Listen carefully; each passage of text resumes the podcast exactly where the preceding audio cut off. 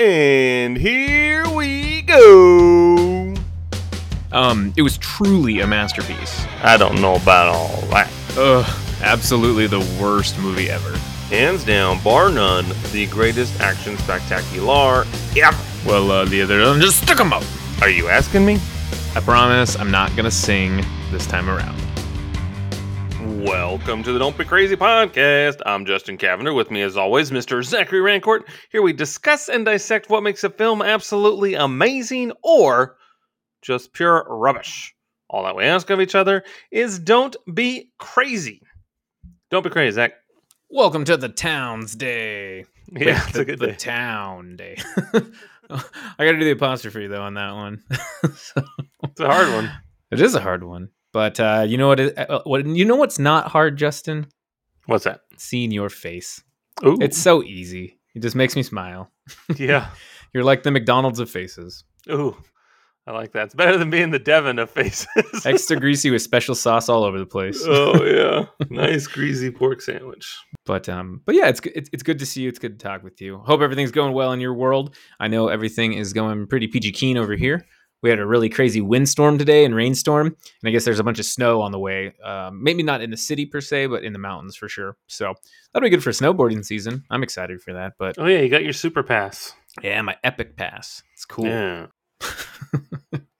yeah, it's uh, it's good for my knees. That's why I, I go up the stairs eight times a day, not seven. Yeah. Shit, my knees started hurting today. I was like, oh, I only went up like four times. it's wearing, wearing me down. Sorry to hear that. Oh, I gotta take a salt tablet or something. I should give you some of my knee juice. I don't know what that means, but some knee juice or something. Oh, too many steps. Too many steps. Which is a shame too, because I want to go to Philadelphia and run up the steps. I'm gonna have to do that before I'm too old. Soon you're gonna be like Rocky and Creed, where he's like struggling to get up there. Dude, I am going to go see Rocky 4 this week. I'm so excited on Thursday. And I'm pretty pumped. The Fathom events, one night only Rocky 4 slide cut. Ugh, it's going to be pretty good. It's like two hours and 45 minutes. you gonna wear your bowler hat and carry around a little ball and bounce it everywhere? No, no. You know, it's interesting that it is as long as it is because the theatrical release was only like 90 minutes. It's short.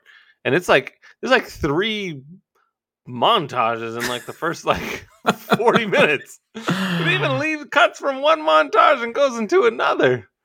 Pretty Maybe there's, a, maybe there's a montage of him throwing in the towel. It's like 17 different angles of the towel oh, going. yeah, yeah. I'll take it. That bloody towel with all the all the blood, all the spit in the blood. gross. Yikes! Fun, man. I dig it. Yeah, can't wait. I am pumped. Uh, what have you been watching? Not much. I watched uh, a very Brady sequel, which actually wasn't as bad as I remember. I kind of enjoyed it. I watched Beverly Hills Cop again. Love that movie. It's so funny. And uh, man, Eddie Murphy, he is just one of the funniest people I think I've ever seen on TV. I, I cannot believe how how good his improv is and just how quick and sharp he is. He's he's so funny.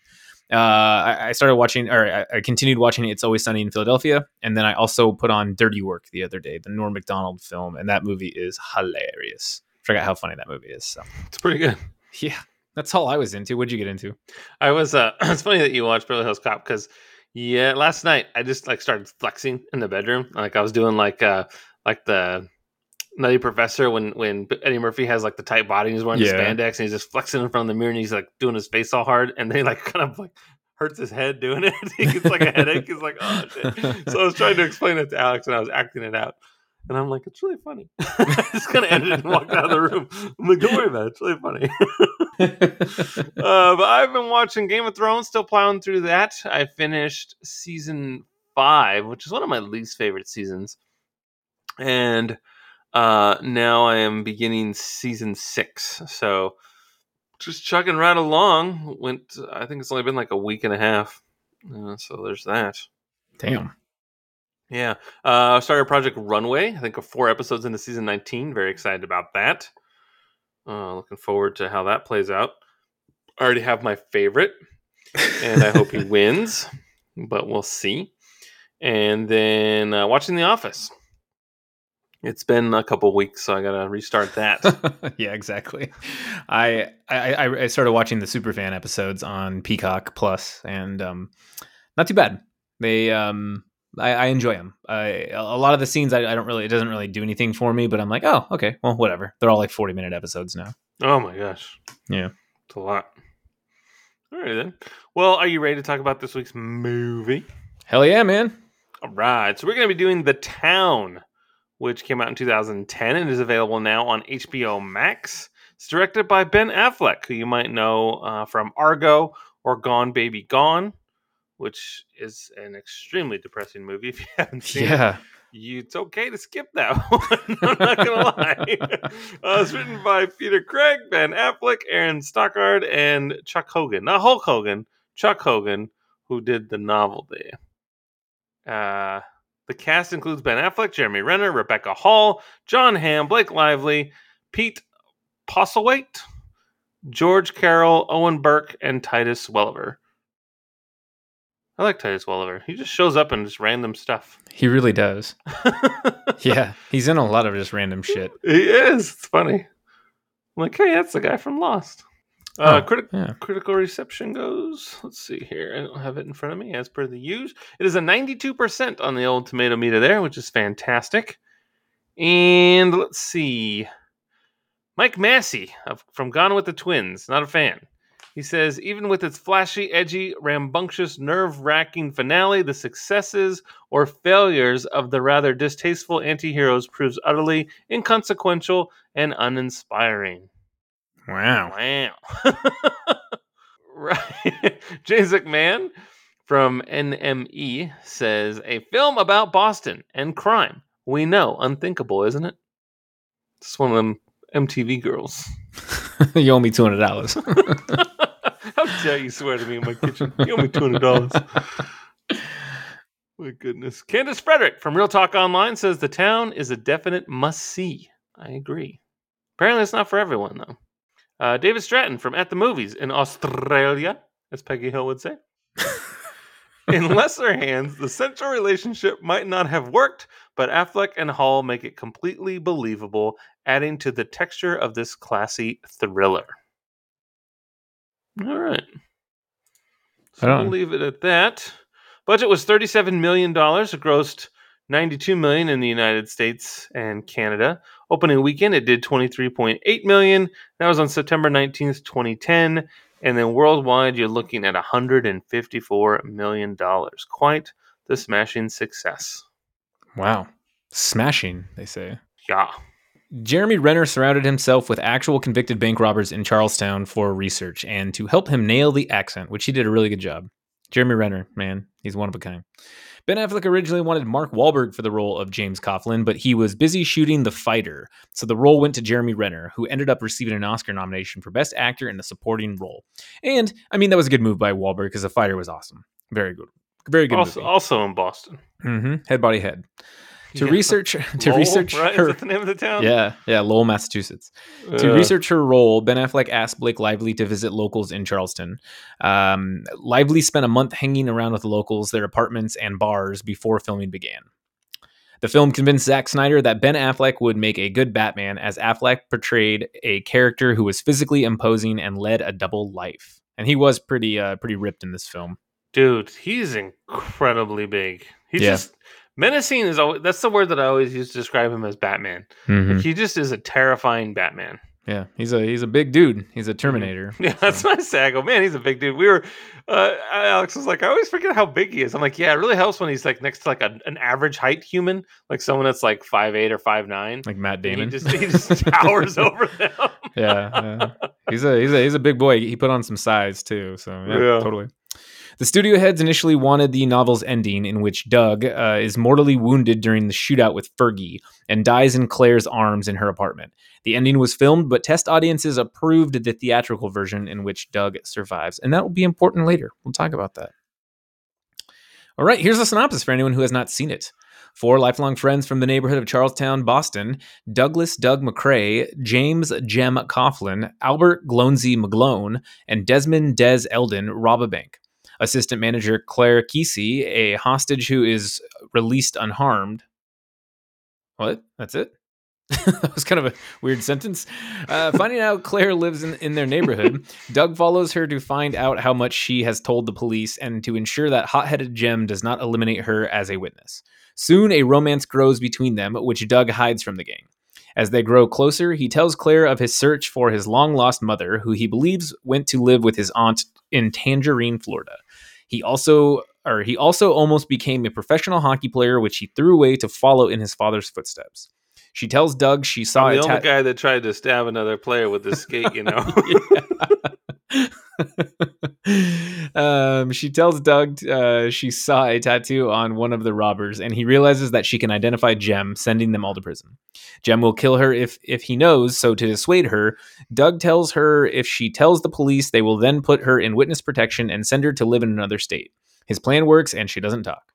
FBI agent Adam Frawley recognizes their ties to local Irish mobster Fergus Fergie Colm, whose front is a florist.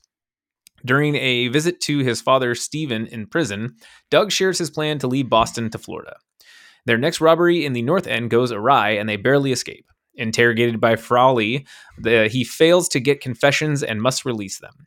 Doug asks Claire to go away with him and she accepts. When Frawley learns quit, Claire quit her job, he taps her phone, shows his file to Doug, shows his file on Doug to her, and threatens to prosecute her as an accomplice after realizing they are together.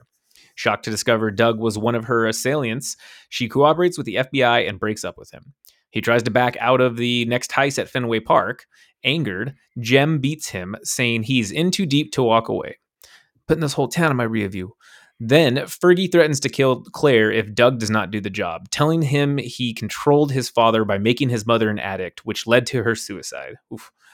Doug reluctantly agrees, but swears that he will kill Fergie if anything happens to Claire.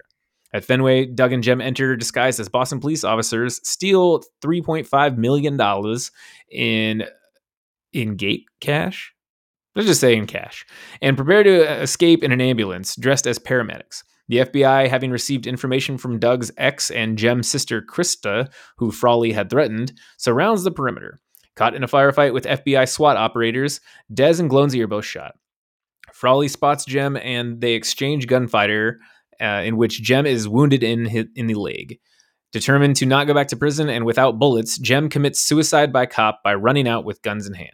Knowing that Claire is in danger and that he will never escape as long as long as Fergie is alive, Doug murders him and his bodyguard and calls Claire. Watching from across the street via binoculars, he sees the FBI are with her as she tells him to come over. At first, he thinks she means to betray him, but she gives a clue verbally to warn him away.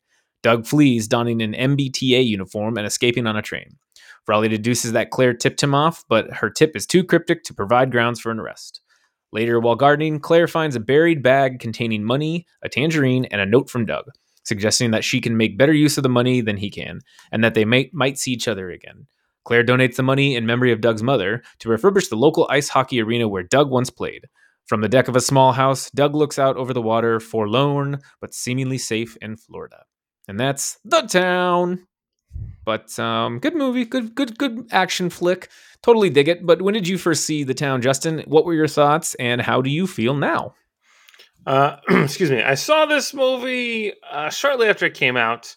Uh, I got it on the Red Box back when that was a thing, and uh, yeah, I enjoyed it. I thought it was good. I had a good. It was a good movie. You should go see it. I saw it in theaters, and I really, really enjoyed it. I saw it with my ex girlfriend's best friend's boyfriend, now husband. Uh, that was a weird way to say that, but anyhow, we were we were buddies, and we were just super excited. We thought it was such a cool concept for it. I uh, thought it'd be a really awesome action flick, and it was. It was good, but it wasn't just a bang bang shoot 'em up action flick. It was a, a different type of film. I'd say it was more dramatic actually than it was action, but really interesting to see Ben Affleck in this in this kind of light, especially you know when when you see him in, in Phantoms and those other films. Uh, it, it's I always think of him as the Good Will Hunting guy. And then he was the bomb in Phantoms, yo. Phantoms, yo. And then uh, then you see a movie like this, and you're like, oh, okay, he's pretty damn good. So I I really enjoyed um you know his, his role as that, but it was um it was interesting. So yeah, I I really like the town, and I'm glad that we are doing it. But we'll just jump right into it then. Um, so Ben Affleck, like I just said, he's a famous Bostonian. Although he wasn't from Charlestown, this film has an undeniable weight and presence that encapsulates what it probably feels like to be in Boston. I've never been to Boston, so I don't really know. Um, but this can be a really tough thing to do in films, and it's done exceptionally well in this, where you can basically paint a picture both verbally and as a, a film of the seediness of somewhere, of the the rough neighborhoods, and feel like you're actually in that neighborhood. Could you make a film, Justin, based on the town you grew up in? What would a story about your hometown life be like? And is there a movie that has already been made that closely resembles it? Yeesh. Um, yeah, you know, I think it. Yeah, I think you're right. So this movie does do a really. I mean, as someone that's never been to Boston and watched the show Cheers, and that's about it. Um, I, I know jack shit about Boston, uh, but uh, when we were watching the chase scene where they're wearing the nun masks and stuff, and they just keep going down all these alleys, and I'm like, how do you even know where to go? yeah. I'm like, I don't understand. There's like all these signs that say, you know, don't enter and don't go here, but what if somebody goes there? like you're totally gonna get run over. Like who could live in this town? It was driving me nuts. Like it's just one of those things where the entire chase scene, I'm just having a real problem with the with the construction of the roadways and the major thoroughfares. it was a real problem for me. I'm like, I would never want to go to Boston because of how this movie depicted uh, the town.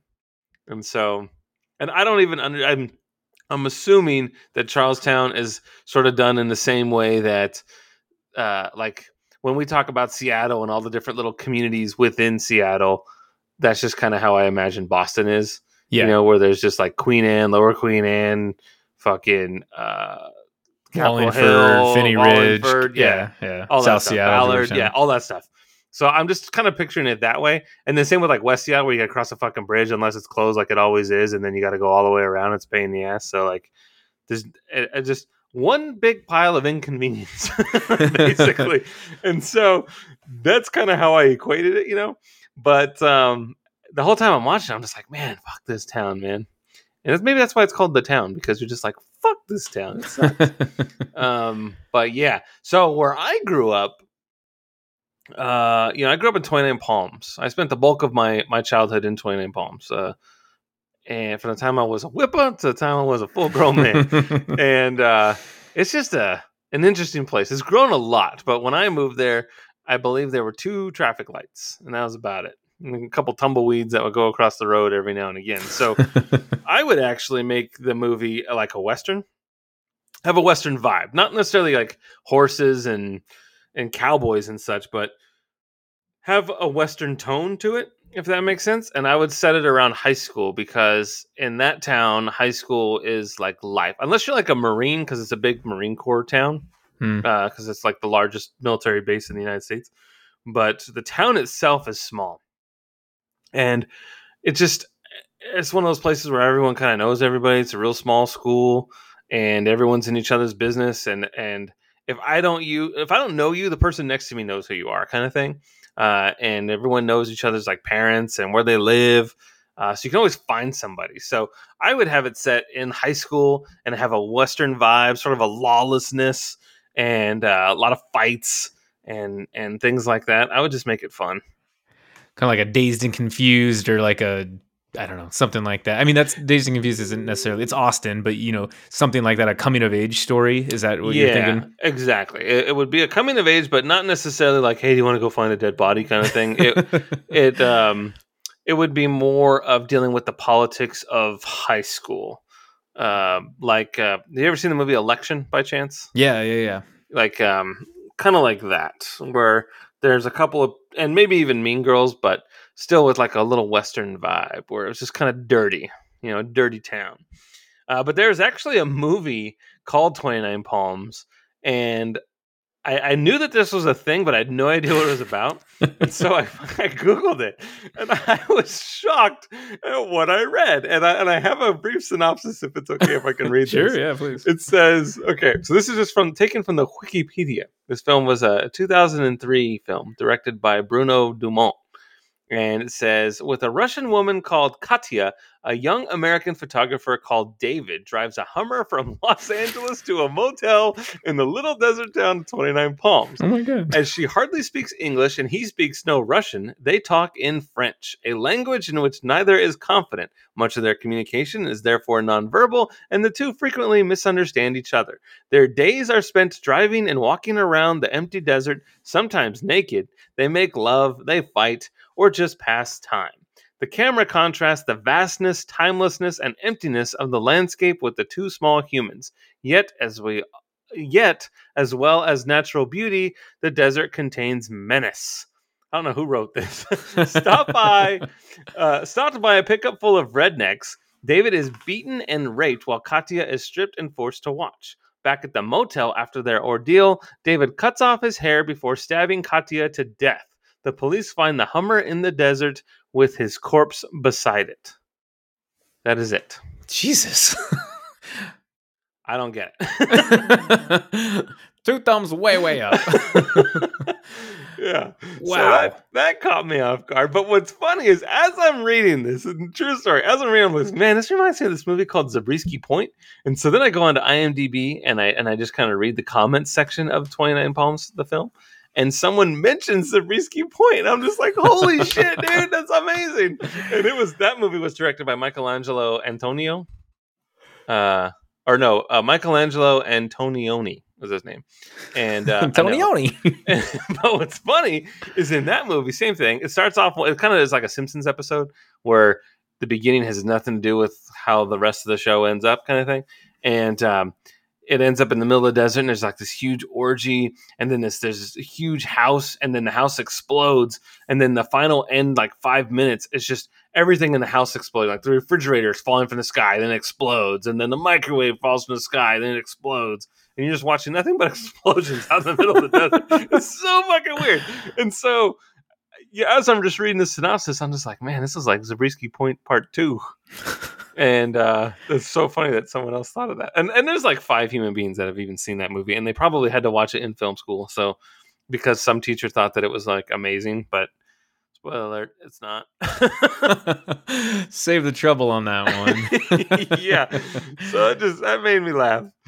Oh, but Right anyway, man. that's all I have to say about that. Maybe we should get 29 Palms on the laser disc there so we can watch it. I know. I kind of watch it, but I feel like it would just be a waste of my time. Yeah. Oh So- man. I, I don't think I can make one about Mount Vernon. I mean, it'd be about farming or something like that, or just same kind of thing as you coming of age story. I think that's that's a pretty good default for any for any you know rural town. That Yeah, lived and then you can just use like fun pranks that you did as a kid. yeah, Mix it Like- up a bit. like flaming bag of poop and running Yeah. away. Like that time I found all those porno magazines, and then I out in the desert, and then we put them in people's like cars. oh yeah, like this guy's gonna get in trouble. there you go. Or he might get lucky. So- yeah, never know. Yeah. Well, you know, Jem and Doug, they have a, a unique, strong bond in this film. Uh, they grew up and they have been through some of the craziest shit together. I mean, Jem went to prison for for Doug because he's he's his brother, basically. He's you're, you're my brother. That was a horrible Boston accent. I so, I'm sorry. And in my opinion, I think friendship and loyalty is a very, very big thing, and it's practically everything. It's it's important to me. Um, I'm very loyal to my friends, and I care about their well being, and I hope they care about mine. Justin, I kind of already know this answer, but do you have friends like Jem or Doug, ones that you share this incredible bond with, that you're willing to help uh, for literally anything? Um, but has it ever gotten you in trouble at all? Uh, so I would consider their relationship to be pretty toxic. And I had a toxic relationship before. Uh, you know, we we grew up together. Me and my buddy Gene. We did everything together, and we did get in a lot of trouble together. But I'm just kid trouble, you know, just mixing things up. But um, there were a couple times where where we felt like our lives were in danger in Mexico, and uh, it was uh, it was a journey. I'm not gonna lie, but because we were together, I wasn't. I was scared, but I wasn't. I was more nervous than scared. I was like, "Yeah, we're gonna get out. We can do anything together." And we used to say that, like, we can we can survive anything. And then we had a horrible falling out uh, about ten years ago, and uh, I hadn't spoken to the man in over a decade until just about four weeks ago, four or five weeks ago, when his father passed away. I had to reach out to him just to let him know I was, you know, sad about what he was going through, um, but we left it at that. But um, he was somebody that our relationship. I mean, we didn't rob banks or anything, but we would fight and we would argue. But you know, if if one of us needed something, we wouldn't question it. We would just do it. You know, um, you know. Now I have nothing but healthy relationships, and any one of my friends that needs something from me, I'm happy to do it for them. Uh, but when it comes to a, a, a Jem and Doug relationship, that is very much how Gene and I were at times, especially in our adult years. When we were kids, we just played, but as we got in uh, into college and onward, uh, we just never saw eye to eye on anything. It was just always. Fighting and bickering. We still did a ton of stuff together. We still hung out like three times a week. We were just always at each other's throats. It's just really hard getting older because you're right. I mean, we do, we mature and our mindsets are different and we see a whole a whole new world sort of thing and i have friends that are like that too that my hometown was a little more conservative than i than i liked and i'm you know that's i'm glad i grew up there but i don't really need to go back so there were a bunch of friends that i had that i don't really see eye to eye with anymore and it's weird though. I mean i still care for them. They're still my friends and i want to be there for them but there's just been some moments where I've had to cut ties with with certain ones because maybe it was a religious thing that I never knew they had and they it really caught on later in life and they kind of judged me for me not being religious or or maybe it was because I posted a thing about being liberal or something or maybe you know they think because I have glasses I'm a hipster. Literally, I've had out. I had a friend who was like, "Oh, you and your hipster hipster beliefs," and I'm like, "Cause I have glasses." Like, well, yeah, and like how you dress, and I'm like, okay so it's just um you know it's that kind of stuff i i think in terms of loyalty like yeah obviously you and then my friend matt and like every, anyone else i'll be there at the drop of a hat for if they need it like if you were like i need you to bring me some stuff from seattle or like if you ever needed me for something i would get a, get on a plane right now and i'd head mm-hmm. down there if i needed um, fancy sauce yeah if you it's my it's my, my fancy sauce um, if you ever came into the room and I was I was just you know doing coke and playing Xbox like Jem was, oh, and you're like, I need you to do something with me, but you can never ask me, and uh, we're gonna hurt some people. And I'd say, all right, go do it yourself, sort of thing. So I'd help you, but I think it's it's, it's important and it, it is a foundation for this because I mean these guys are all so loyal, and you think about um, they tell that little story when they're in that that bar about how um I, am trying to think of of how it went, but basically, you know, the dad Steven or whatever his name was, he could have gotten off on on good time, but he told uh, the cops to go fuck themselves. Basically, like he he wasn't going to rat out his friends. I mean, none of those people would rat out their friends. They'd rather go to prison in in uh, instead of turning on them or betraying them. And, and so the cop, uh, was his name, Dino or whatever, he's he's a rat to, to Ben Affleck to Doug and them because it's like, dude, we let you in, you were one of us, and then you took all of our secrets and you went around and you became the fuzz and you put these people behind bars. And I think loyalty is a huge thing in in Boston, and I don't know if that's accurate, but I mean in this uh, totally any mob film you and I watch, loyalty is huge, right? Right. Like look at The Godfather Part Two. You broke my heart. So. yeah. Oh, don't name names. that was a hard fucking scene to watch. Right. I mean, even when when um when uh the big guy uh Gloansy or whatever when he's like uh he's like I could take a pinch you know like he's about to go they're like dude there's the whole goddamn Boston PD's out there yeah he's like that's okay I can take a pinch yeah he's like don't worry I'll only give him your first names yeah yeah very interesting I mean like and Jem said it too he's like you know I, I'm not going back to prison I'd rather die and so it's pretty intense stuff but I think it does say a lot, you know, because I, I, think deep down inside, Jems knew that Doug was a good one. Um, I, I, think he was just scared of losing him. Like he knew he wanted to leave, but he's like, "No, dude, you're here. Same rules as I did." So right, yeah, it's intense. It is. It really is. But it's good to have. It's good to have a good support system in your life. I'm thankful for everybody that I have as my support systems. Right. But that's just it. Like mm-hmm. Jem wasn't a good support system. well, yeah. I mean, he's he's he was bad, dude. Like he was, the whole gang was always just like, "What the fuck is wrong with this guy? We're taking hostages now. Is somebody going to talk to this guy? Calm him down. Uh, you know, why is he such a loose cannon? It doesn't need to be this way." And he he was basically, you know, every time you watch a heist movie, it's always they get away with it the first time, and then something goes wrong the second time, and then there's a big score that they got to do one last One job last score. to get to Tahiti, and then some it, money. and then it fucking falls apart. It's every every heist movie that's ever made is like that. yeah. Mm. And where, where ta- the guys are genuinely bad guys, not like a not like a Robin Hood kind of heist movie where the good guy, where the bad guys are more or less good guys, but when the bad guys are bad guys, they just they don't make it. They go down. Like a sweet muffin. Yep, go He- down like a sweet muffin. He even told him too. He's like, "We got too much heat on us. We got to, we got to do a different one." Or you know, not the guy with the the combat boots, and the, he's a GI Joe. yeah, He tucks his fucking GI pa- Joe pants into his combat boots, sort of Yeah. thing. That's It- that's another yeah. good point. And how many how many of those assholes have you met in the in the jobs that you've had where where people are just like whether it's like some sort of uh, armored carry truck or maybe like a TPS at Target or a police officer, they are just they've seen way too many fucking movies and they're just ready to go Yeah. and they make the Lord very nervous. We Yeah. had this one TPS at Redmond where he was like straight up John Rambo, and he would like like crawl on his hands and knees and and and slink around in soft lines. And I'm just like, what is this guy doing? he went on to go do armored truck stuff. I'm just like, oh man, this guy, he's gonna get hurt. Like he's the kind of guy when there is a holdup, he's not gonna listen, and he's gonna try and be a hero, and he's gonna cost somebody their life.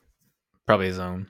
I mean, I, I hate that. I hate it so much. Yeah, I agree. It's pretty shitty. So a while back, you and I we had a discussion on Twitter with some friends. Uh, I don't remember specifically. Stoltz. Ken. okay, I was like, I don't remember specifically who, but I bet you do. Uh, and we talked about some Oh, of the yeah. best. I burned that one. I was like, "What the fuck? You're crazy." It's supposed Yeah. to work. That's He's got work. some hot takes, man. Oh, you should follow him. At Stoltz Ken. Yeah. He's uh he's a he's a character. So we talked about the best heist films. I don't remember all the details. I know you do, um, and I, I remember that this movie came up as a very subjective and divisive choice. What are your thoughts uh, on this? And is this a heist film? Additionally, what are some of the best heist films in your opinion? And finally, why does this movie feel like a different type of heist film? Wow. That's Sorry. a lot. Okay. Um What are your thoughts, and why is this a heist film? so this is a heist film because they're stealing stuff. and they're in, they're heisting. they're in hot pursuit for a bulk of the movie.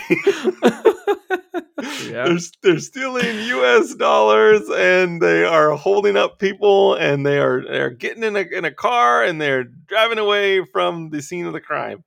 Um, and they it's a lot involved. Everyone has a role. You know, it's not just a smash and grab. It's there's surveillance that they got to do. There's there's uh, the ins and outs, the what have yous, and they all have a job, right? There's the wheelman, there's the tech guy, there's the crowd control guy.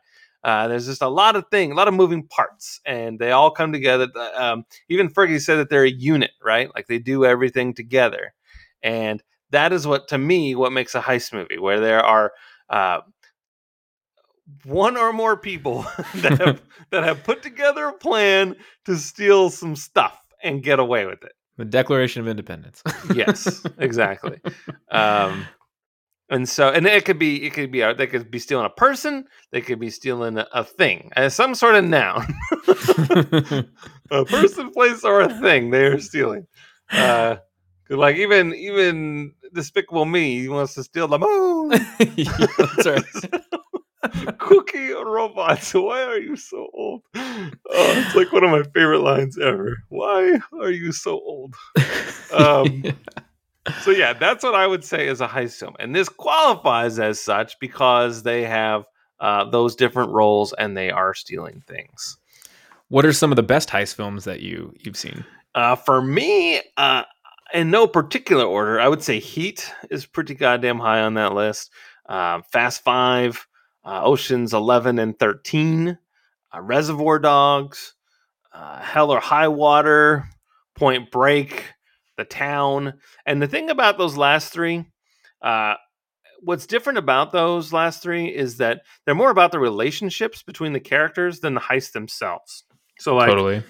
uh, Heat is about the job.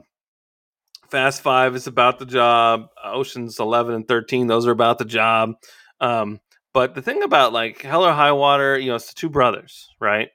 and Point Break, it's it's I am an FBI agent, you know, Special Agent Johnny Utah forming a relationship with the ex presidents, uh, and and same with the town. They're they are just a hostile group of dudes, and and Jem is just uh, he's got a short fuse and he causes problems with the group dynamic. And so what's one of the reasons why someone might feel that it's not a heist movie is because of the relationships uh, are more the the the focus of the story, and the heists are more uh, in the back seat of the story. And while that might be true, I don't think that that takes them away from being a heist film. In fact, I think it elevates it to another level. Uh, right, and I think that's kind of what what I, I was playing at with. You know, this is a different heist film because this one focuses more on the relationships. It's not just hey, you know, Rick and Morty, eh, they, they make fun of it. They're like, you son of a bitch, I'm in. That's always like the thing. You, you, you assemble your team and you go like to a racetrack and you find a driver. You go to a casino and it's like, oh, Zach, old timer or whatever. Remember that job right. we pulled off in Switzerland? so, right. It's always that. It's very Ocean's Eleven, and there's nothing against. I love the Ocean's Eleven films. I think they're all so good. Um, I actually like all three of them, but I know you're not really keen on twelve. But yeah, I think I think they're all so cool, and there, there's a lot to be said about that. You know, Soderbergh does a really good heist film, but this is a different style of heist film. Um, and Kathryn Bigelow did an amazing job with Point Break. I mean, that one's is in, that one's in the history in my history is like some one of the top ones ever.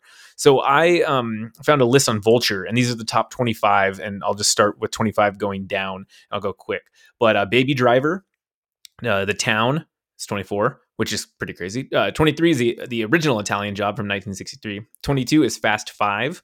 21 is Logan Lucky. That's another Soderbergh film. 20 is Ronin.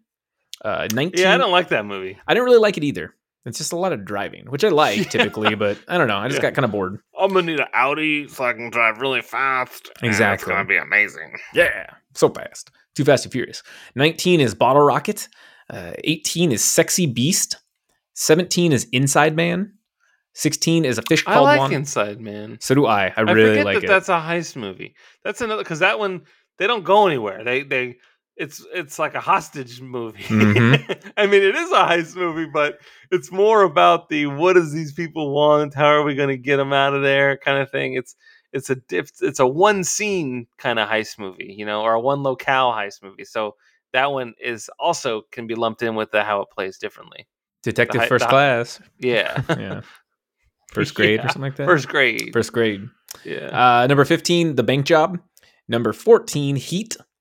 13 dog day that afternoon low it does 14 right? i know right 12 the usual suspects 11 quick change i love that movie bill murray yeah yeah and you know you mentioned dog day afternoon that's another one same thing mm-hmm. it's in one location for the bulk of the movie there. yeah just the bank uh, 10 reservoir dogs i mean that that's kind of like it too and i would actually i had this conversation with somebody who we were talking about film reservoir dogs would be one of those movies that would be an excellent stage play I think that would be so fun to watch because it really only takes place in, in, in one or two locations.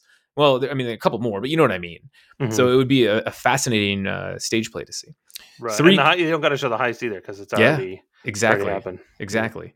Uh, number nine is Three Kings, that Mark Wahlberg movie, and Ice oh Cube. yeah, yeah, in like Saudi Arabia or something mm-hmm. like that. Yeah, that was not bad.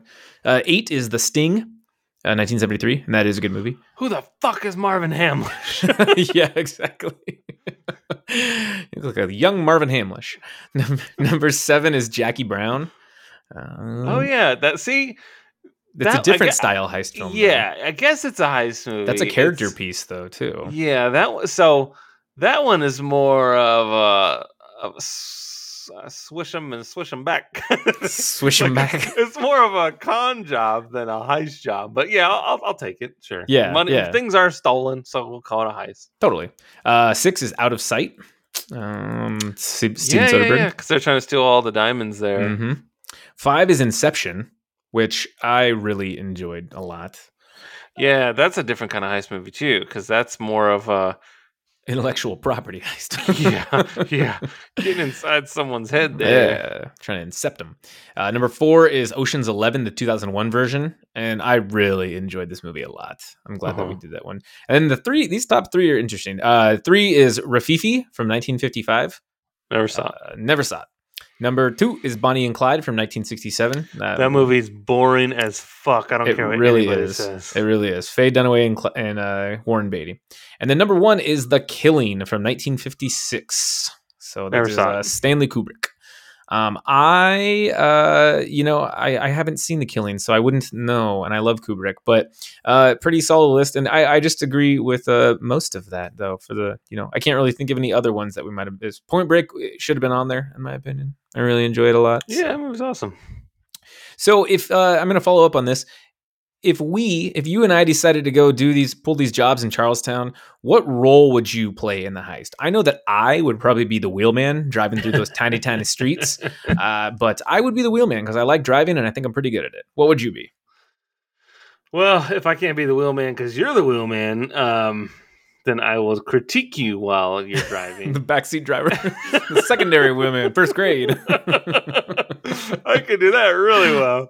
I'm happy to be the backseat driver and be like, "Oh man, you piece of shit, you suck." Um, but I can do crowd control. I, I think I would do really good at that. I could put people at ease. Don't worry, this is not your money we're stealing. This will all be over in a minute. I could do that. Would you be like the the planner, like someone like a, a Doug character who could who could basically be uh, the uh, unspoken leader, I should say? I don't think so. That's too much work. I, I would just be, I would know what the plan is and I would be able to execute it. I, I take direction pretty well. I would. I was kind of thinking I could be a Jem style character, just a hothead, or insert whatever hothead and you know in the film in there. I wouldn't be a Bodhi from Point Break. I would probably be the other guy who gets shot. so just because at times I would probably do something stupid and be like, "Hey, what'd you do to my friend here?" or something. So, Right. but it would be fun to be a wheelman. I don't know, like driver, you are the wheelman. I would rather have that job. But I mean, Yeah. I, t- I could totally do the crowd control. You can people ex- you can do it on Tuesdays, Thursdays, and, and Saturdays, and I'll do it the rest, and then Sundays we can split it. All right, Yeah, yeah, that's the yeah. custody right there. Easy peasy. Yeah. I'll drive the stagecoach. There you go. Paint that wagon. So Yeah. Ben Affleck, he's gotten some negative reviews, negative reviews through his career, and for good for good reason. He's done some he's done some duds. Remember Paycheck and Pearl Harbor and uh, oh god, Oh, uh. Gigli. Gigli's like the worst movie ever made. Um, like those movies. Uh, 200 Cigarettes was really interesting. Um, what else was he in? I don't. I mean, Jersey Armageddon. Jersey Girl was kind of lame. I, I don't. cry in Armageddon. That I always movie. cry in Armageddon. Yeah, And I hate Bruce Willis. I like Armageddon a lot. Um, it's good. Yeah, so he he he's had some duds. He's had some ones that were uh, unspectacular. I'll just say, but he also has made some fantastic films too. He's had points in his career that have just been so amazing. And I think that there are some interesting criticisms of the town. I mean, there were a lot of people that were saying, a lot of just different critics and things that I've uh, read that were saying, "Oh, it's formulaic. It's it's the same type of heist film plot. There's always the hothead. You know, there's always one last job, like you were talking about." But it doesn't matter. I mean, me personally, I believe that this is Ben Affleck's best role and easily his best directed film. We, he's he's done Argo, he's done Gone Baby Gone, he's done this, and then like a couple other small ones. But I think this is clearly his best uh, directed film, and I think it's his best performance. What say you? Is this his best performance? And then aside from that, what about Jeremy Renner? Is this his best performance? Uh, yeah, this is this is probably my favorite. I don't I don't know how to do the best. I, I can't rank best, but this is like one of my favorite Ben Affleck movies. I think like all around, it's pretty badass. I like how I like how he is kind of a good guy, even though he's a bad guy. uh, I even like um, what was the one that we did where he's uh the husband that's Gone Girl. Gone Girl. Okay, That's so I a- like that. He's one, great too. in that movie. Yeah, Yeah, and I, and I really like him as Batman. I I don't know. I'm I'm a fan of the of the Batfleck. Me too. So, um, but I, I I feel like so. Here's the thing. Uh, up until the town, uh, I I was indifferent on Ben Affleck. You know, I I liked him in like the Kevin Smith movies. You know, I really like him in Jay and Silent Bob Strike Back. like you're arguing about fictional characters. know? Yeah. I He's like, fucking he love goes that. fictional. Fictional. Yeah, it's like doing It's sign language. Oh my god, it's so funny. Oh, I love it. He's like, they're not talking about you. He's so funny. Oh my god, it cracks me up. But it was this movie that really made me like him a lot. And uh, he was in Boiler Room too. For he's in like two scenes Yeah. in Boiler Room, two or three Yeah. scenes in Boiler Room. He's really good in those two. And uh, once it was announced that he was going to be Batman uh, in the Snyderverse, uh, I actually wrote a list of like top ten uh, Ben Affleck movies because then I, I was kind of I was on board. I was like, you know what? He's fucking he's huge. He's a badass. I I I, I get it. You know, this is post Town, by the way, and so um, I put together a list of of all of my favorite films, and uh, I, I even had YouTube clips of the scenes that I liked the most. And for this movie, I did the one where he comes in. He's like, "Hey, I need your help. You know, we're gonna we're gonna."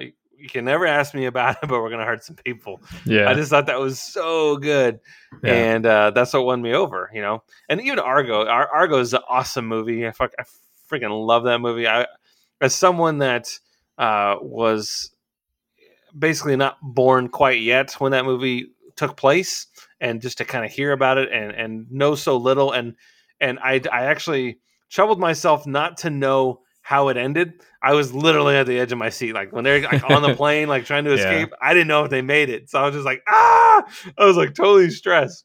Um, but fuck, man, I, I love so much of the work that this man has done uh, over the course of his career. Yeah, he's got some flops, uh, but uh, the good ones that he has are really, really, really good. yeah. So I I'm mean, on board. you know, so Good Will Hunting is when him and uh, Matt Damon really kind of hit it o- or hit it big, right? So he was in you were saying he's in Mallrats before that. Um, he was in Dazed and Confused. He had a, a small part chasing Amy and, and Phantoms and stuff. But yeah, he Good Will started Chasing Amy. That was like a, a starring role. Yeah, yeah, and he he just had little small parts in, in other films, but Uh-huh. um, yeah, it's it's it's after that, after Good Will Hunting, you know, you have that, you have Phantoms, you have Armageddon, you have Shakespeare in Love, you have 200 Cigarettes. Um, some of those not necessarily the best, but then they kind of go down a little bit too, like Forces of Nature, Dogma, Boiler Room. I love Um, Dogma. You don't see, like Dogma? Dogma is one of those ones that I could go either way. It's like Oh it's, my it's pretty good. It's I'm just like eh, it's I don't remember much about it. Whew, I think Uh, that movie is brilliant, man. I've, I've, that's like my favorite Kevin Smith movie. Yeah, Reindeer Games. He's That's- Bartleby. Yeah. That's yeah. right. Anyway, I'm sorry. Continue. No, no, no, you're fine. So he he kind of he kind of goes down a little bit. Then he's he got into the whole um uh, not Tom Clancy thing, but you know the the sum of all fears. He I was- like that was- movie too. That he was, Jack really Ryan. good. I haven't seen that in a long time, so I can't really speak to it. But oh man, I uh, love that movie, dude. It's so much fun. And fucking um Cotton Weary's in it. He's like fucking James Bond in that movie. It's so Oh. good. Oh my god. I, haven't love some of I haven't seen that in a long time, so I'll have to It- check it out. It's streaming on something because I just watched it and I hadn't seen it in a long time and I still enjoyed it. I was like, man, this movie's fucking awesome. Yeah. He's he's just in a lot of like um kind of made for t not made for TV movies, but movies that would be on TNT sort of thing in like a few Mhm. months, and then I just kind of flip through and I'm like, oh yeah, that's this movie, and I don't really watch it. But then in 2010, you know, he's in the town. He does Argo two years later. Uh, to the Wonder, I don't know what that is. Runner, Runner, Gone Girl. Uh, he's in Batman v Superman: of Justice. Uh, the Accountant, which eh, whatever you know. Oh, by- I like that movie too. Did you see that movie? I actually didn't, but so that's Oh, why I'm man. like, eh, maybe Uh, maybe it's good.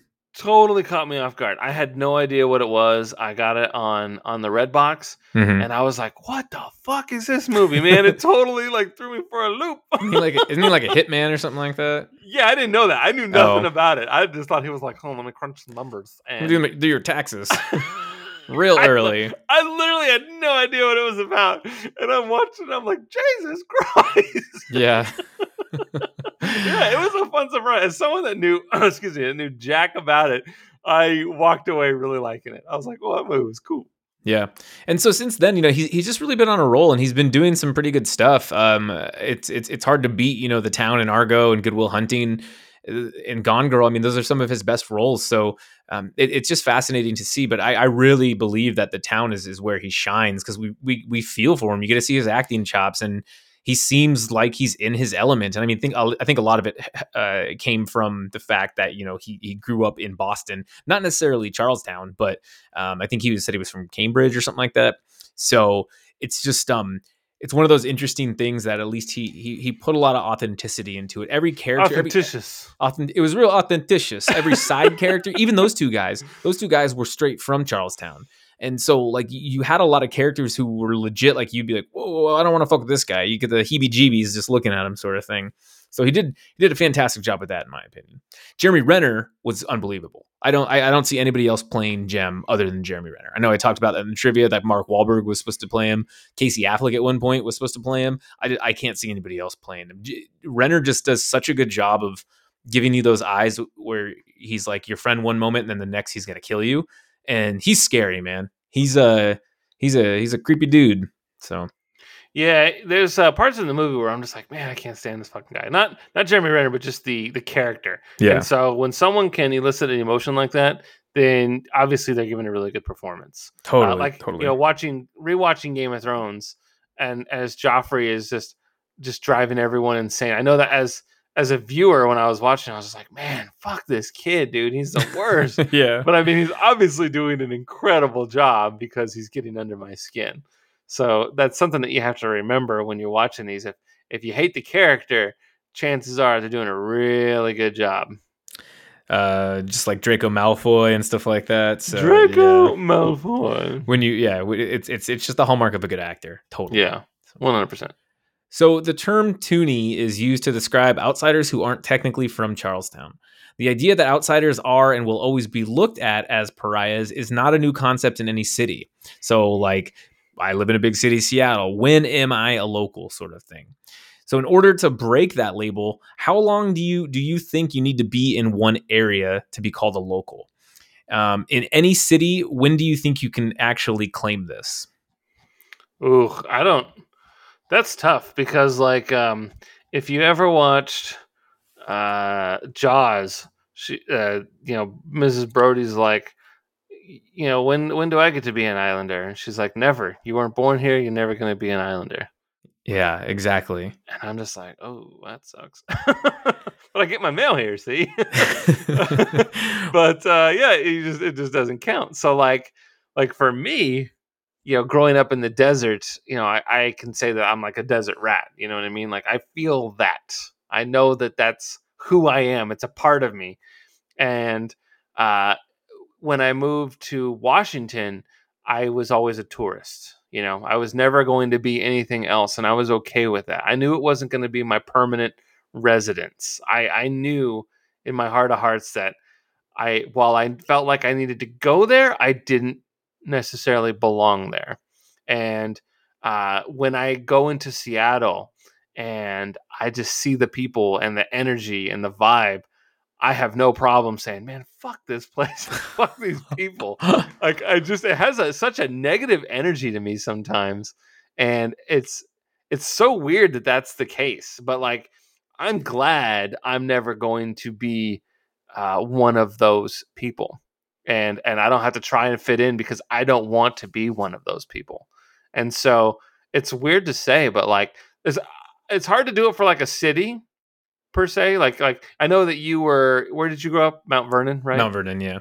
you know you lived in Seattle for uh, you know like a decade now, right? So you've been there for a while, like in downtown, basically, like like in the city. You're a city boy. You walk to the the farmers market. You get your fresh produce. You know you. I'm a hipster because I wear glasses. Yeah, what a nerd bomber, man. You gotta look a little bit more homeless though if you want to be a hipster. Whoa. Um, And you need to show your iPhone. Wear your iPhone on your hip. Then, cool um, but like I don't know, it's it's hard to say. Like, but like California, you know, there's there's something about you know you people from California, and I'm lumped in with those people. You know, we have a way about us, and I'm okay with that. I wasn't okay with being identified as someone from Seattle, and I never would be. I stick out like a sore thumb for crying out loud. It's just not who I am. But as soon as I am in like the state lines, I'm like, oh, thank God, I'm home and and that's weird to say, but it, it's definitely it exists, and and it's not even it's not a LA thing. It's not uh it's not a desert thing. It's a it's a California thing. Most specifically, Southern California, because there's Bay Area people, you know, there's the LA people, there's the Orange County people, um, there's like the San Diego I don't give a fuck people. I live in San Diego. What do I care? I, I live in the best place in the world, right? The weather's amazing. Twenty like 365 days a year. Uh, so it is interesting how there's these different territories and everything, but I will never be a city person, and I'm okay with that. I will be a Californian, and I I will be a desert rat forever and all eternity. But um, it's it's it's weird. Like you feel like you earn your stripes, but then there's those there's this sort of pretentious vibe that exists in some of these communities that you'll never be one of them. And and no matter how hard you try or however hard you want to be, you're just never going to be one of those people. Yeah, I think I think a lot of it. So I think of two examples in in films that I saw. Well, in in um, entertainment that I saw. So one example is from South Park. It's when they go to the uh, the Hawaiian Islands, and Kenny is a is a local Hawaiian, uh, and he runs into all the people that are there, and it's just a bunch of white people who have been on the island for three months. So they're like, me and the ancestors, we came over on the Delta. Right. uh, you know, obviously Matt Stone and Trey Parker are just so great at pop culture, but they're so incredibly um, satirical, and they love to make fun of of just the stupidest shit. And I think that's exactly what we're we're talking about. Is you can't who who's to really say what length of time you are to be considered a local. I mean, obviously, three months doesn't make you a local, but there could be an argument made for, hey, look, I live over here now. Why am I not a local?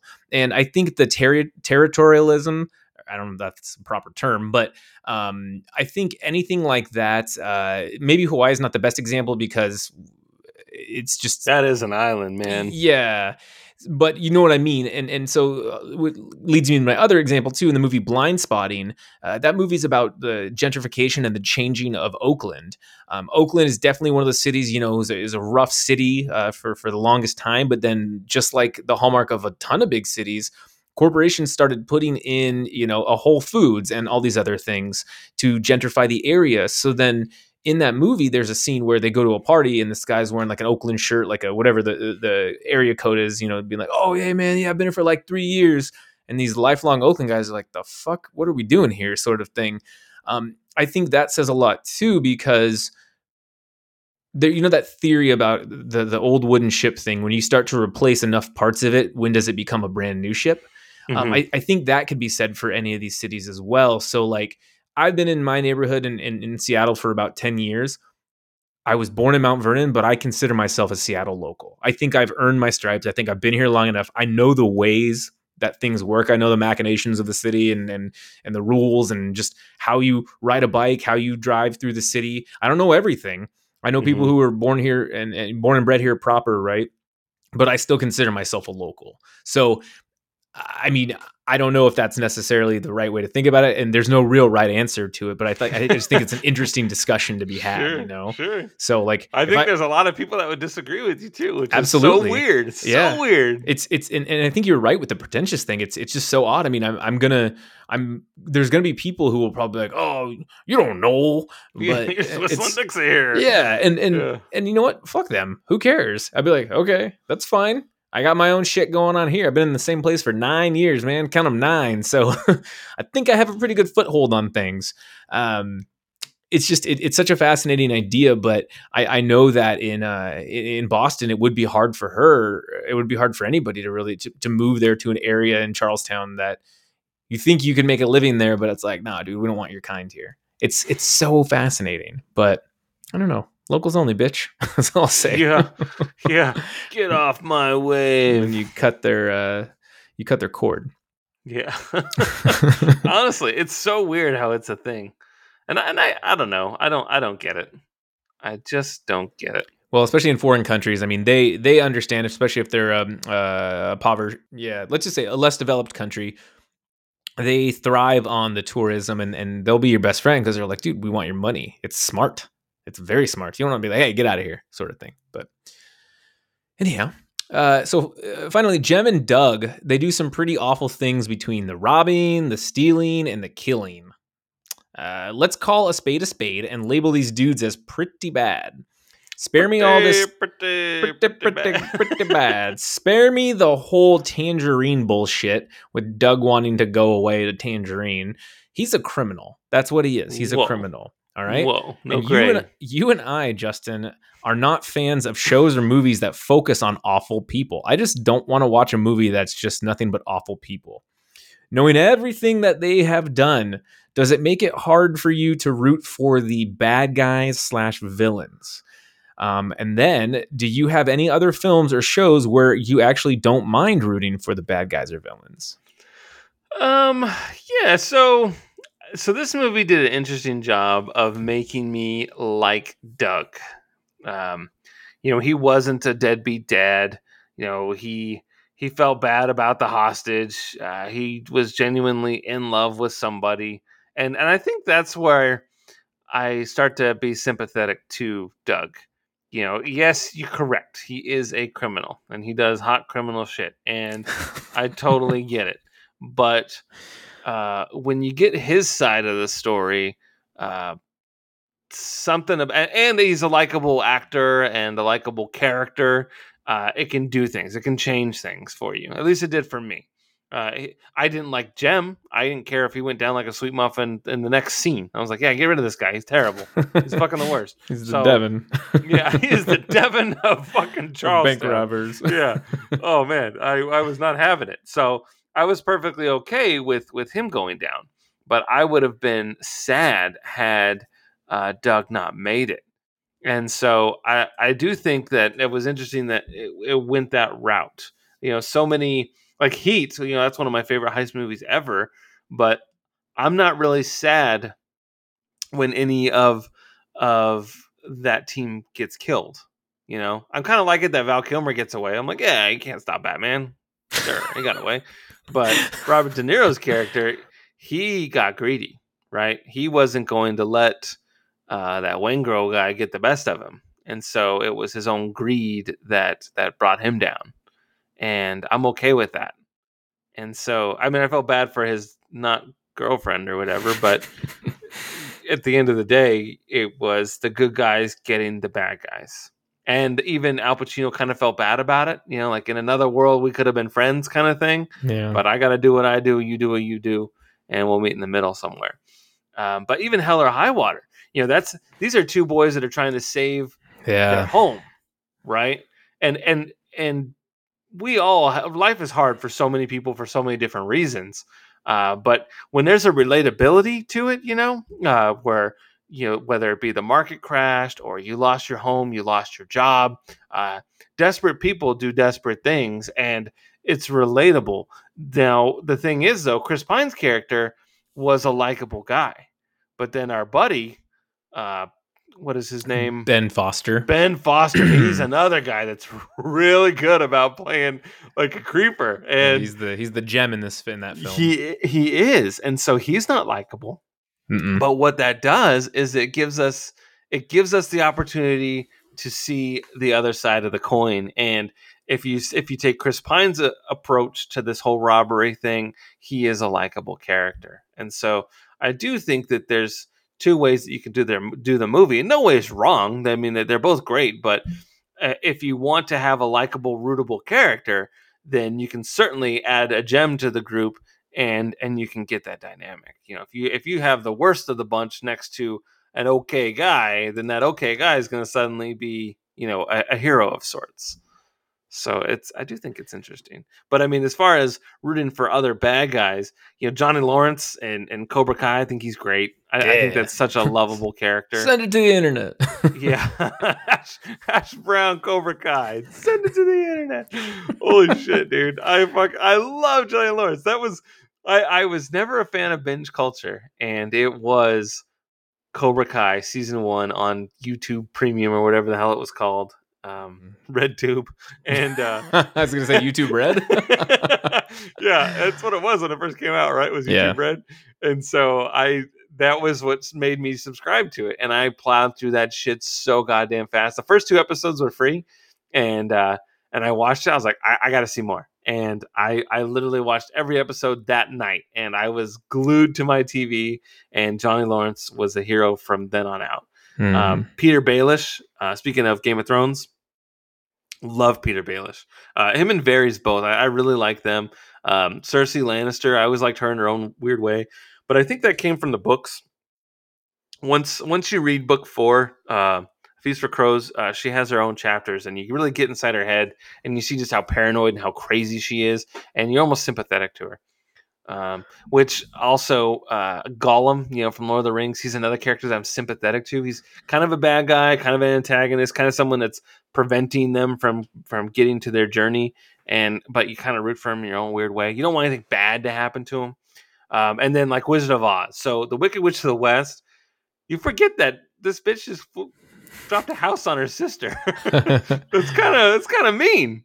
So at the end of the day, I'm like, I, I, get it. Someone just killed my sister. I'm gonna go kick some ass. You want to see me kick some ass? I know karate. and so you kind of forget that. And and I I feel like the Wicked Witch of the West is just in trying to get her frontier justice. And uh, it's sad that it doesn't work out that way. I found a fascinating article from screencraft.org by Ken Miyamoto, and it's about the uh, different types of villains and screenwriters. And I think it's important to distinguish the idea. So, a villain is defined as an evil, quote in quotes, character uh, with intent on harming others. I think mm-hmm. that's that's a pretty solid definition. But an antagonist, those are defined as characters that work in opposition of the of the protagonist, the hero. So not necessarily, you know, evil, but I think I think that intent is is something that's important, um, and it, it depends on the context of the film too. So this is what I mean why you can root for for bad guys in certain films, and I think it's it, it's interesting that that we we pick it, but look at the scope of the entire film. So, um, The Fugitive, like you love The Fugitive, right? So that movie, I love it. But you love I, it. You, you go to sleep. You fall asleep it. to it every night. You know they got you know the whole goddamn go get them line or whatever. you love it. Okay. So all right, listen up. Oh God, Please ladies don't. and gentlemen. Please don't. Okay. Are you sure? yeah. So no, you can do it. Do it. Our fugitive has been on the run for 90 minutes. Average foot speed over uneven ground, barring injuries, is four miles per hour. That gives us a radius of six miles. What I want from each and every one of you is a hard target search of every gas station, residence, warehouse, farmhouse, hen house, outhouse, and doghouse in that area. Checkpoints go up to 15 miles. Your fugitive's name is Dr. Richard Kimble. Go get him. Jesus. So, in the case of the fugitive, um, Kimble knows that Gerard, Tommy Lee Jones' character, is just doing his job. Like he's hunting him down, right? Um, and for all intents and purposes, Kimble is the bad guy. He's he's presented as the uh, doing the wrong things, right? He's running from the cop. So if you look at it on the surface level without getting behind the story, then we are rooting for the bad guy. We are rooting for John, not John Kimble, but Richard Kimble to survive because I was thinking John John Kruger. John Kimble, John Kimble is another. Yeah, that's Kindergarten Cop. Yeah, there you go it's John Kruger, then it switches to John Kimble in that movie. But um, I think it's just interesting, you know, things like anti-villain in movies like Silence of the Lambs, where you kind of root no, for him. Mr. Kimble, I have to go to the bathroom. there or, is no bathroom. There is no bathroom. Or uh, American Psycho, that's another one too, where you're like, am I uh, am I rooting for him or am I not? I don't think so. Yeah, right. I'm it's not. weird. It's it's, it's just I weird. hope he gets. I hope he's late in returning his videotapes, so he is fined. um, uh, there's things like, uh, well, you wouldn't really root for the bully, but you you gave that example, the bully, like Johnny Lawrence in the Karate in the Karate Kid. You you kind of you kind of root for him at times, and not maybe in that movie. I like what they did with it, but here's a good example: a movie that you and I both love, the Godfather trilogy. We love Michael Corleone, but he's a bad guy he mm-hmm. murdered his brother. And it's kind of like, you know, maybe he should have died instead of his daughter, sort of thing. But we watch it still. And we like it. It's um it's interesting. Or Gordon Gekko in Wall Street. He's a bad guy. Oh, he's such an asshole. Yeah. But but it, it's kind of it's kind of romanticized and it's kind of sexy because you're like, look how much money he's making. Or Jordan Belfort in, in the Wolf of Wall Street. Same thing, man. Like I'm rooting for Leo to win, and then he he has that moment. He has that that I'm getting out of here and I'm leaving this whole town in my rear view moment. He can get out, but then he tells everybody he's like I'm back, right? You know, he doesn't he doesn't want to leave, and that's ultimately what leads to his downfall. So we've seen it happen all the time, but we we we still root for him too. Um, Right. Un- Unforgiven is another good one too, where like you know he they they are bad guys. But in westerns, I think are a really good example. You talked about westerns earlier. I think westerns are a good example where it blurs those lines of what a protagonist and antagonist is, or what a villain is versus a hero. And I think westerns definitely because there's a lot of shit that happens that you're like, should I be rooting for this person? So right, right. So Unforgiven's a really good example because he is one of the worst criminals the West has ever seen. yeah, But we we don't we never see that side of him. We see it begins with him being a father, taking care of his kids, doing what's right by them. We we know that he apparently he was a bad man, but we've never seen that. And we don't see that side of him until he takes his revenge out on Little Bill at the end at um at the at the bar. But it is pretty intense to see that that metamorphosis take place. But I fucking love that movie. I, f- I forget about that one sometimes. Yeah, that's a really good one. I mean, that's the, the the best example of an anti-hero that you can probably get in in any film. He's it's fantastic and it's great performances. Um, it's it's definitely neo western. It's it's one of those ones that you're like, whoa, it's weird. It's a lot slower, but man, I I really love it a lot. There's a lot of good uh, action. But you're absolutely right. All that we're given is this guy who literally falls in mud on- in his on his face, and you're like, wait, this is the basically Billy the Kid. He's Mhm. like the most ruthless outlaw of all time. Why is he not guns blazing? He's he can barely be a farmer. He sucks at being a farmer, but he's a father. He's down on his luck, and um, You could be a farmer he can be a farmer. I mean, my favorite scene in Unforgiven is after Ned gets killed. Uh, William takes the bottle of whiskey and he just fucking takes a pull off of it, and you're like, "Oh shit, it's on like Donkey Kong." So right. No, I like it when when um, Morgan Freeman goes to pick up the kid's rifle, and he's like, oh, "I thought I'd check it for you. Might be bent." He's like, "It ain't bent." it ain't bent. Schofield kid. oh my god, it's so funny. It ain't bent. it ain't bent. Oh, But yeah, we you know those are the types of villains that we root for, and it's so fascinating. I I, I think it's just interesting. But Mhm. um, yeah, overall, I mean that's all I really have on the town. We, we could spend more time on this. I, I'm horrible at Boston accents. It's one of my pet peeves is when people try to uh, over overtly overtly use uh, any type of accent and they're just bad at it. Um, I try not to do that, so I will not. I will refrain from it in this segment. But do you have any final thoughts on the town, and what is your letter grade? Uh, yeah, so I, I really enjoy this movie. Uh, I, I'm glad that we finally have done it. I'm surprised that it took this long for us to do it. There was a time, this used to be my Hateful Eight, where I just watched it like every Friday. I just needed something on, you know, like a comfort food, as it were. And uh, I, I'm watching it. I've watched it often, and even though I've seen it a thousand times, I still watched it uh, as my homework for this podcast because I enjoy it so much.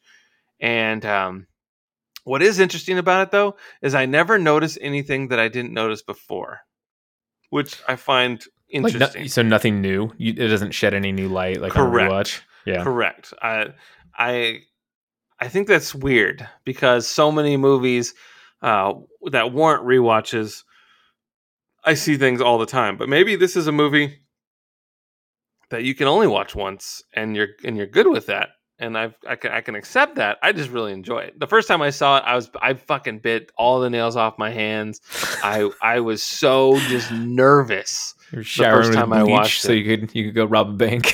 But yeah, exactly. But it was just really intense and Yeah. I, I enjoyed that i remember uh, the high scene with the with the nuns specifically yeah. uh, everything about that scene just really was weird and they, and they and it, you knew it was going to go bad because doug said it was going to go bad and it's like, Yeah.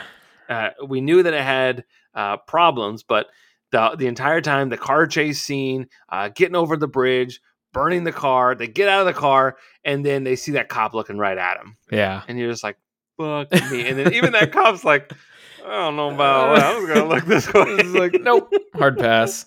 yeah, I like that. I Me too. that seems so real to me. Like this guy is outgunned. They have tactical weapons. They're ready to just just you know murder anybody in their way.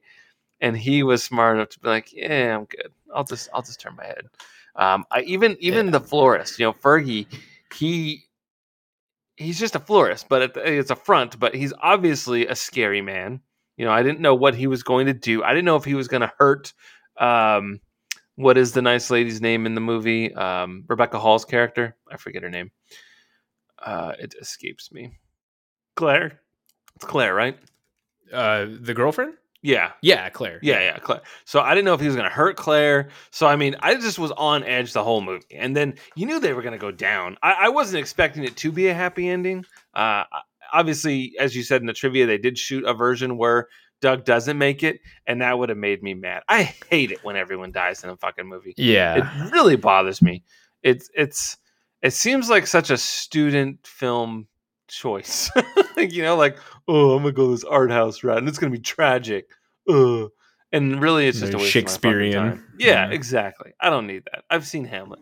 That's what I watched. I knew I watched another movie. I watched Hamlet 2 oh. on Saturday. Of course you oh, did. Oh man, I almost texted you like, "Can we just do Hamlet 2?" I really fucking like this movie. And it's so funny, dude. Oh, Steve Coogan is such a funny man. I the wish he was in every, everything that I watch. I wish he was in. He's so funny. It's Dana Marschz. Alex had never seen it, and we were watching it, and I'm just laughing. I think because I was laughing so much, she was enjoying it a little bit more. yeah. Fuck, I forgot. Yeah, so Hamlet 2. It's streaming on Peacock, so check that shit out. And then, uh, but yeah, that's that's it for the town. I apologize. That was a long answer. I think there's a lot going on. I think it's suspenseful. I think it's got a lot of action. I love the characters, even the ones that are terrible. Even the Devons of, of Charlestown, I really like.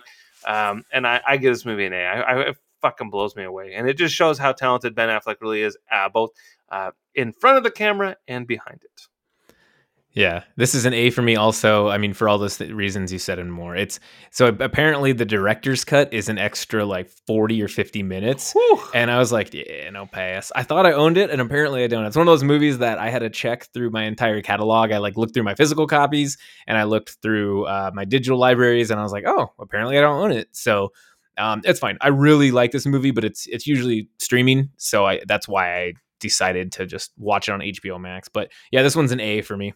Um, uh, really, really enjoyed this film, and I'm glad we did it. But yeah, for some reason, it's weird when when I thought about it, I was like, didn't we do this one already? But no, we did not. we yeah. just, we've talked about it often. So that surprises me. Yeah, we've uh, it's been interesting. You think I'm you're better shocked. than me? So. Yeah, it's just really good. Yeah, uh, yeah, and uh, just a reminder, it is streaming on HBO Max. Mm-hmm. I believe we said that at the beginning, but yeah, yes, oh yeah, check it out. Cool, man. Well, that it? That's a show. That's it. That's the show. Let's do this. Well, thank you very, very much for listening to the Don't Be Crazy podcast. Please remember to follow us on Twitter at DBCrazyPod, at Edgy Armo, and at ZachDale60, where you can share your thoughts with us and we will discuss them on our show. You can even tell us what movie you think we should watch for our next episode. Streaming definitely helps, so make sure it is streaming. Also, please make sure to leave us a five star rating if you like the show on Apple Podcasts. There is another fantastic podcast out there called the Geek Legacy Podcast, and that has David, Randy, and Justin. And I think they are going to be discussing Nolan films, if I'm not if I'm uh, yeah. not mistaken.